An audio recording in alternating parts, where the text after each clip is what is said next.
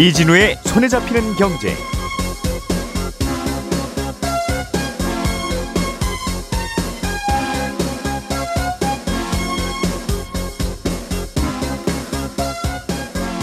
안녕하십니까, 이진우입니다.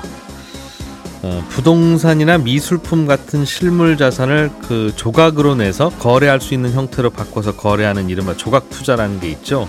이런 게 본질적으로 보면 증권과 크게 다르지 않다고 하는데, 정부가 이걸 증권형 토큰이라고 규정을 하고 법의 테두리 안에서 관리하기로 했습니다. 그러니까 앞으로 이런 것들은 각자 거래하면 안 되고 정부가 관리하는 거래소를 통해서만 거래를 해야 한다는 건데요. 구체적으로 뭐가 좀 달라지는지 오늘은 이 얘기를 좀 자세하게 들어보겠습니다.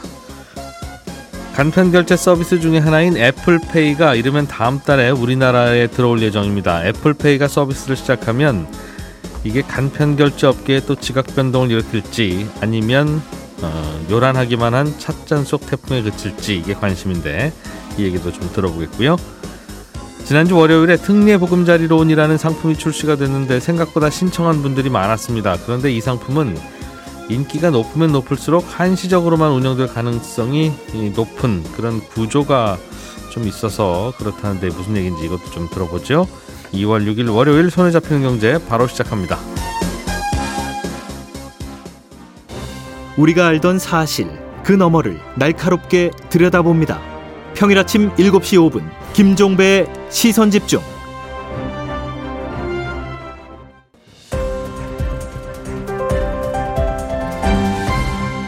이진우의 손에 잡히는 경제. 예, 월요일 아침이지만 상큼하게 경제 뉴스들 정리해 보겠습니다. MBC 양효걸 기자, 손에 잡히는 경제 박세훈 작가, 그리고 월요일의 목소리 안승찬 기자, 이렇게 세 분과 함께합니다. 어서 오세요. 안녕하세요. 자, 양효걸 기자님, 네. 이 예술 작품이나 뭐 심지어는 소고기, 뭐 건물 이런 거를 쪼개서 거래하기도 하고, 네. 혹은 뭐 음악의 저작권을 또 거래하기도 하고, 뭐 네. 이런저런 것들이 다양한 형태가 많았는데, 이런 걸 앞으로는 주식 같은 것으로 보고 나라가 관리하겠다, 뭐 이런 입장이라면서요? 네, 일단 제도권 안으로 이제 편입을 시키는 건데 조각 투자로 많이 알려져 있죠. 뭐 부동산, 미술품, 뭐 저작권, 이게 유무형의 실물 자산을 바탕으로 발행한 이 디지털 자산을 증권의 일종인 토큰 증권으로 부르고 관리해 나가기로 했습니다. 그동안 이 부분이 규제 사각지대에 있었다는 건데, 실물을 근거로 발행했는데 형태는 코인이었던 겁니다. 예를 보면 이제 상장을 한 기업이 주식을 발행해서 팔면 어디에서 관리를 합니까? 일단 증권거래소에서 관리를 하죠. 예. 게다가 주식으로 시세 조작을 하면 자본시장법으로 처벌을 받습니다. 그런데 반대로 가상자산 거래소에서 코인을 발행하면 어떻습니까? 이 거래소에서 사고 팔죠. 이건 디지털 자산이니까 지금은 법이 없는데 입법 예정인 디지털 자산 기본법으로 앞으로 이제 규율을 한다는 겁니다. 그러니까 세상 모든 거래 대상은 주식 아니면 코인, 네. 뭐 이었는데, 네. 예. 근데 변종들이 나타나기 시작한 겁니다. 실물인 부동산이나 미술품 소유권을 잘게 쪼개서 코인으로 발행하면 이거는 어디에 속하는 거야? 이런 혼란이 왔던 거죠. 성격은 주식인데 생긴 건 코인이네요. 네, 그렇죠. 한쪽 다리는 실물 자산 근거로 한 증권 쪽에 걸쳐 있는데 다른 한쪽은 코인에 걸쳐 있으니까 헷갈리기 시작한 겁니다. 그러니까 지금도 음원 저작권으로부터 벌어들인 수익을 잘게 쪼개서 나눠 갖는 뮤직하우라든지 부동산 소유권 쪽엔 카사 같은 이제 조각 투자 회사들이 막 생겨나니까 금융당국에서 이제 혼란이 온 거죠. 야, 이거 내용은 완전 증권인데 외형상으로는 코인이고 이거 어떻게 관리해야 되는 거야? 이렇게 된 건데, 증권이고 코인이고 다 나라가 관리한다, 나라가 네. 규제한다라고 했으면 당신들도 이리 와봐 할 수 있었는데, 네. 묘하게도 증권은 나라가 금감원이 관리하는데 네. 코인은 우리가 안 해, 뭐 이런 네. 쪽으로 되다 보니까 네. 금감원이 이리 좀 오바세요 그러면 저희 코인인데요 왜 부르세요? 이렇다는 거죠. 네. 그래서 이제 이런 것들을 판단을 좀 해줄 필요가 있었는데, 그래서 이런 걸 포함해서 토큰 증권이라는 이제 새로운 영역을 만들어낸 겁니다.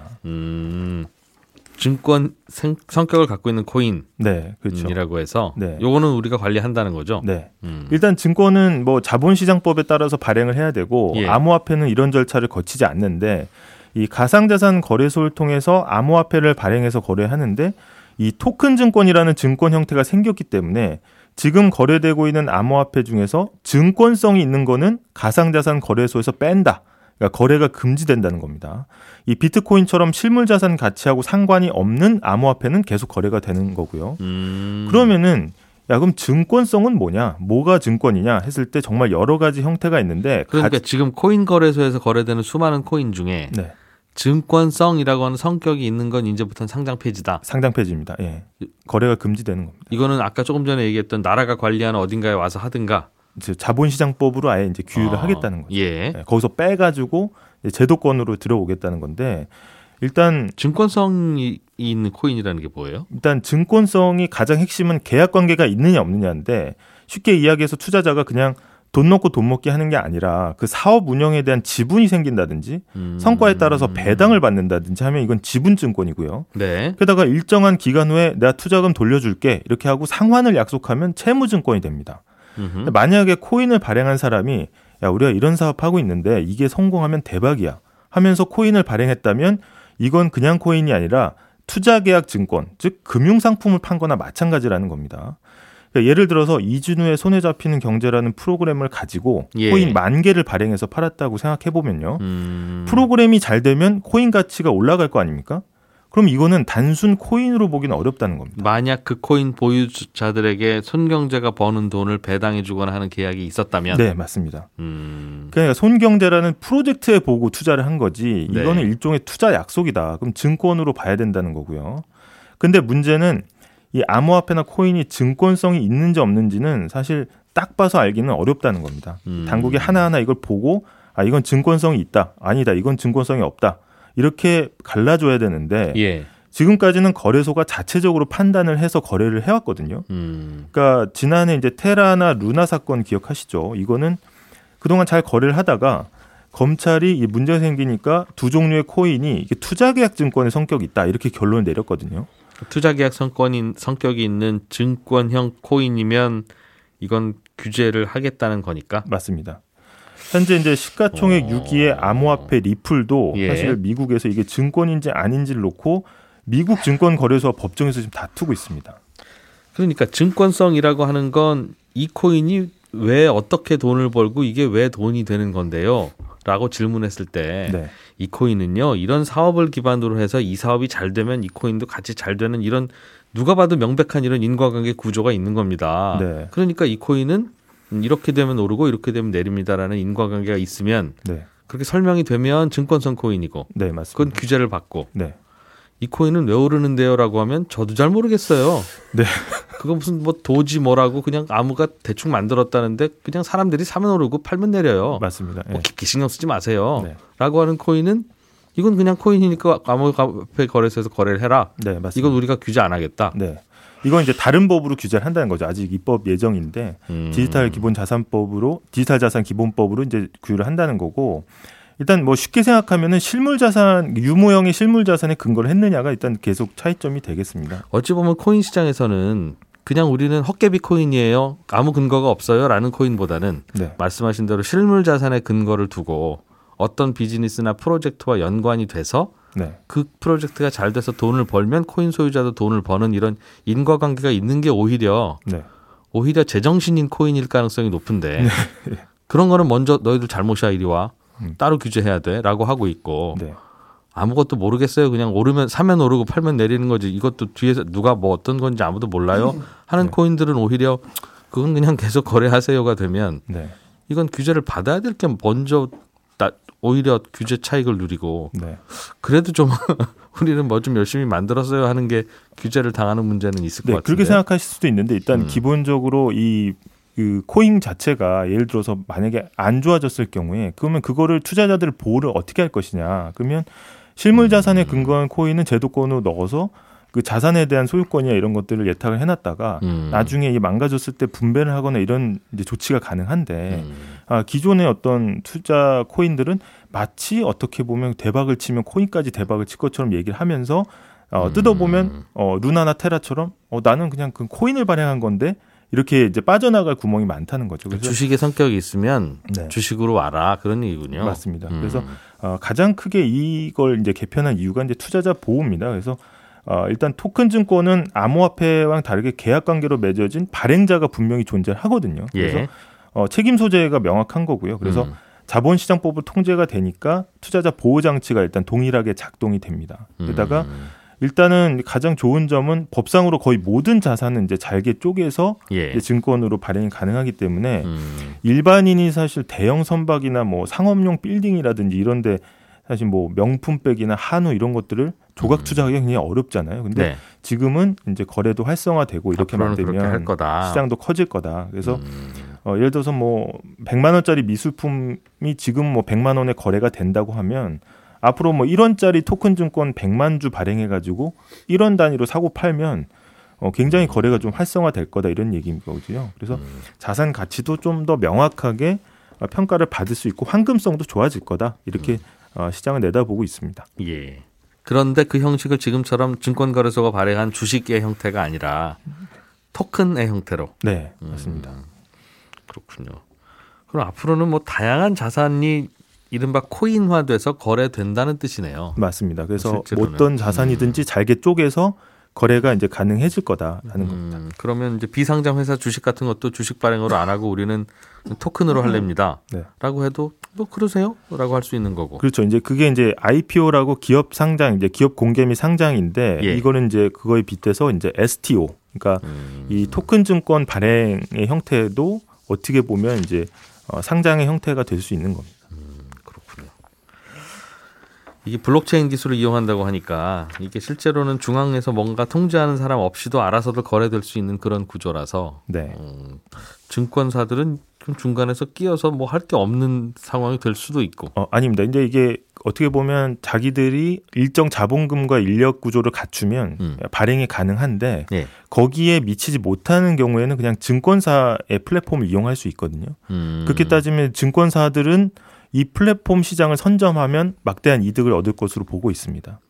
내가 예를 들면 비상장 스타트업인데 네. 어느 정도 규모가 되면 내 네. 주식은 내가 알아서 거래시킬 수 있고 네. 어느 정도 상장이 가능한 거고요. 네. 규모가 안 되면 그거는 증권사들이 모아서 한다. 네, 증권사 통해서 하는 방법도 있는 겁니다. 증권사 입장에서는 시장이 커질 수도 있고 네. 작아질 수도 있고. 네, 맞습니다. 예를 들면 삼성전자 같은 회사가 저희도 그냥 토큰으로 할랍니다. 주식으로 안 하고. 네. 라고 하면서 내려가면 삼성전자에 얼마든지 규모가 되니까 혼자 그렇죠. 할 수 있는 거 아니겠어요? 네.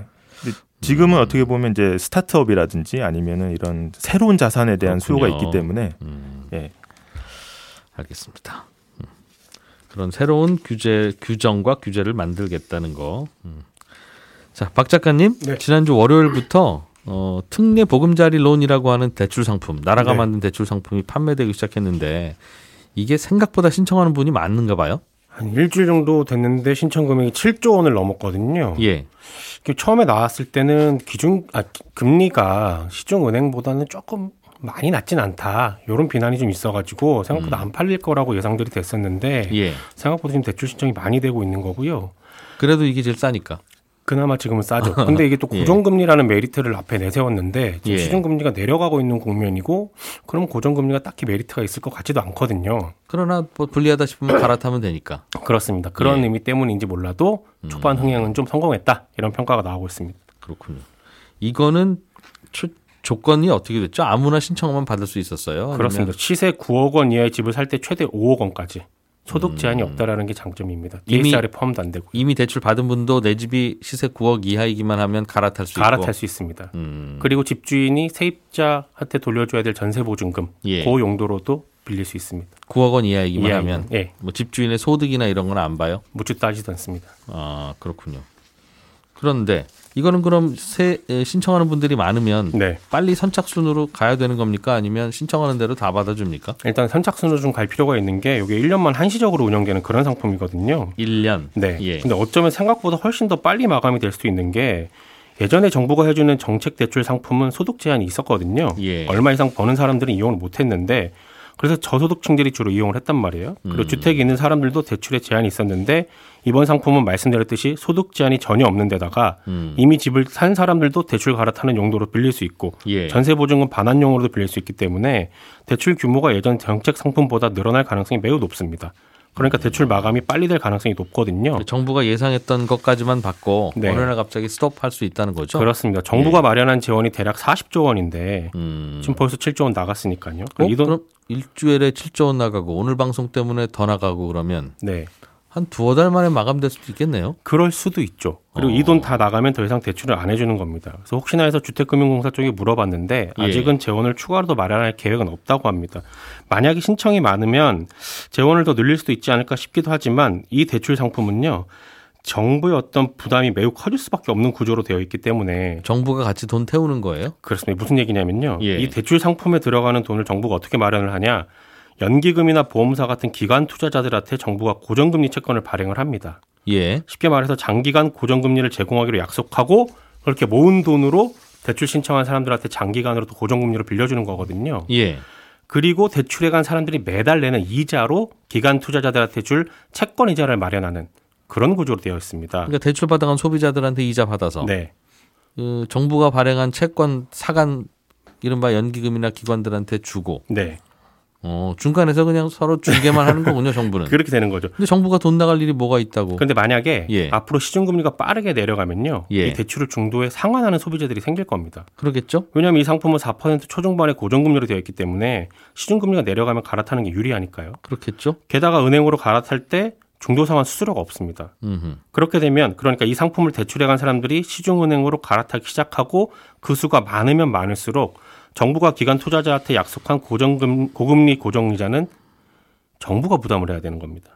아, 연기금한테 판 채권은 무슨 일이 있어도 고정금리를 매달 따박따박 줘야 되는데 그 돈이 이 돈 빌려간 소비자들로부터 나와야 되는데 안 나올 수 있는 거죠. 아, 소비자들이 어느 날 저 그냥 시중은행으로 갈아탈래요. 그동안 고마웠어요. 안녕. 그러면 이 이자는 어디서 받아서 주지?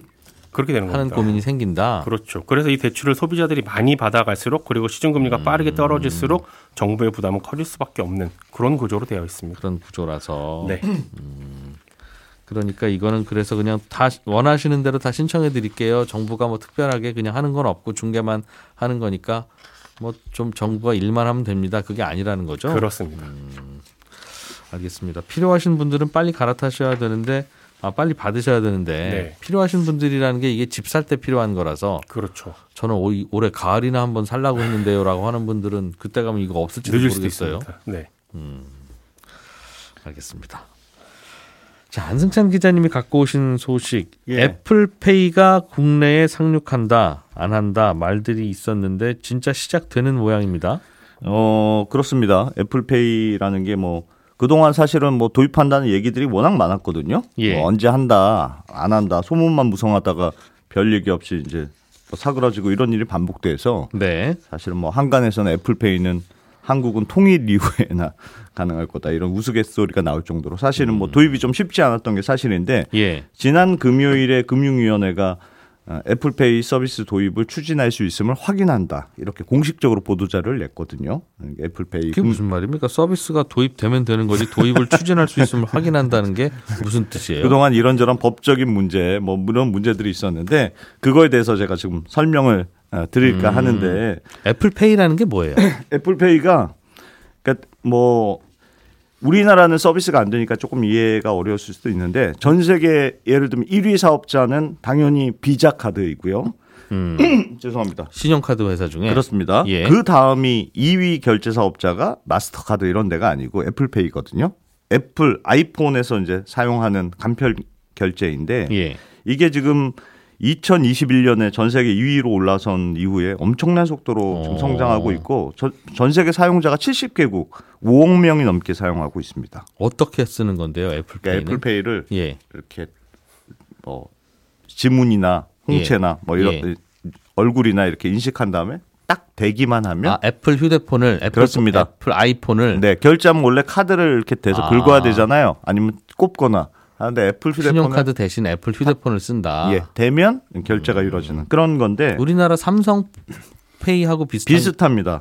비슷합니다. 근데 삼성페이는 되고 애플페이가 안 됐던 이유가 애플페이는 NFC라는 기술을 사용하는 점이 좀 다른데 NFC가 뭐냐면 영어로 Near Field Communication입니다. 그러니까 Near Field니까 말 그대로 근거리 통신을 이용한 기술인데 한 10cm 이내로 아주 가까이 다가가면 정보가 교환되는 그런 통신 방식이에요. 버스카드. 그렇습니다. 근데 이게 얼핏 듣기에는 불편할 것 같아도 통신 거리가 워낙 짧기 때문에 해킹이 어렵다는 장점이 있거든요. 왜냐하면 누가 해킹하려면 해커도 10cm 이내로 가까이 다가와야 될 거 아니겠습니까? 그러면 나 말고 누가 다른 사람이 되고 있으면 넌 뭐니? 이렇게 딱 보이니까. 삼성페이는 폰을 가지고 저 단말기 근처로 가서 막 이리저리 문지르고 그래야 되는데 네. 애플페이는 근처에 가까우면 버스카드나 지하철 카드 되듯이 띠릭 이렇게 결제되는 모양이에요. 아 그런 건 아닌데 삼성페이는 뭐냐 예. 삼성페이도 NFC 기능으로 사용할 수 있지만 삼성페이의 다른 점은 기존에 왜 우리가 지금 쓰는 방식은 마그네틱 선을 이용한 결제 방식, 이걸 MST 방식이라고 하는데 요거와 동시에 사용할 수 있는 기술 특허를 가지고 있습니다. 그러니까 삼성페이도 NFC 단말기가 있는 데는 띡 되면 되는 거고. 띡 이런 방식으로. 예. 그런 단말기가 없더라도 NFC 단말기가 없더라도 기존에 있는 긁는 단말기도 가까이 가면 자기장을 일으켜서 똑같이 결제할 수 있도록 돼 있는데 네. 애플페이는 NFC 단말기에서만 쓸 수 있도록 돼 있으니까 그러면 가게 사장님들이 이 NFC 단말기를 쭉 깔아놔야지만 쓸 수 있다는 뜻이잖아요. 그런데 예. 우리나라는 이 NFC 단말기가 전체 보급량의 한 10%도 안 될 정도로 굉장히 미미합니다. 왜냐하면 우리나라는 정말 신용카드 사용률이 높은 나라잖아요. 그러니까 네. 다들 뭐 까만색 마그네틱 이렇게 긁어서 하는 방식에 너무 익숙해 있고 예. 예전에 이게 또 보안에 문제가 있다고 해서 야 그럼 이것만 쓰지 말고 IC 칩을 꼭 카드에 달아라. 네. 그래서 지금 꼽는 방식을 좀 많이 쓰잖아요. IC 칩 꼽죠. 그렇습니다. 예. 그러니까 지금 웬만한 데는 다 긁는 방식이거나 IC 칩을 꼽는 방식으로 사용하고 있어서 NFC용 별도의 결제 단말기를 가질 필요가 없는 거예요. 이게 또 바꾸려면 한 15만 원, 20만 원 이렇게 또 추가로 드니까 가게 사장님들이 그렇습니다. 지금도 NFC 뭐 단말기를 갖다 놔야 된다. 크게 불편할 거 없고 삼성페이도 어차피 되는데 굳이 뭐 바꿔야 되느냐 하고 이제 다들 안 깔아놓는 분위기가 되니까 예. 애플페이가 이제 들어올 만한 환경이 잘 안 돼 있었던 거죠. 그동안 네. 법적 규제나 이런 건 없었고 법적 규제도 사실 뭐 몇 가지가 있었는데 대부분이 뭐 풀렸습니다. 그래서 금융위원회는 이걸 추진해도 된다. 네. 그렇게 발표한 거군요. 그렇습니다. 그러면 비즈니스적으로는 들어올 수는 있는데 말씀하신 대로 가게 사장님들이 한 15만 원 되는 그런 걸 만들어야 되는데 네. 그렇군요. 뭐가 관건이에요 그럼? 그런데 이제 문제는 예. 말씀드렸다시피 NFC 단말기를 쭉 깔아야 되는데 예. 이걸 깔려면 사실은 제일 간편한 게 이번에 들어오려는 사업자가 현대카드라는 회사인데 간단한 방법은 내가 이제 설비 투자한다고 생각하고 NFC 단말기를 점포에 그냥 깔아주면 되잖아요. 현대카드가? 그렇습니다. 돈 주고. 예. 그런데 이게 쉽지가 않은 게 우리나라 여신 전문 금융법에는 신용 카드와 관련된 거래에 대해서는 부당한 대가를 받거나 요구하면 안 된다. 이건 리베이트다. 이렇게 엄격하게 금지하고 있습니다. 그래서 단말기를 공짜로 나눠주려고 해도 나눠줄 수가 없었던 게 사실인데 근데 정부에서 유일하게 이 리베이트를 보지 않는 예외 조항을 하나 만들어 놓은 게 있거든요. 그게 예. 뭐냐면 알겠습니다. 새로운 신기술이 나왔을 때는 뭐 오늘 예외로 한다. 들어야 네. 되겠네요. 네. 네, 고맙습니다. 예, 양효걸 기자, 안승찬 기자, 박세훈 작가 세 분과 함께했고요. 저는 내일 아침 8시 30분에 다시 돌아오겠습니다. 이진우였습니다. 고맙습니다.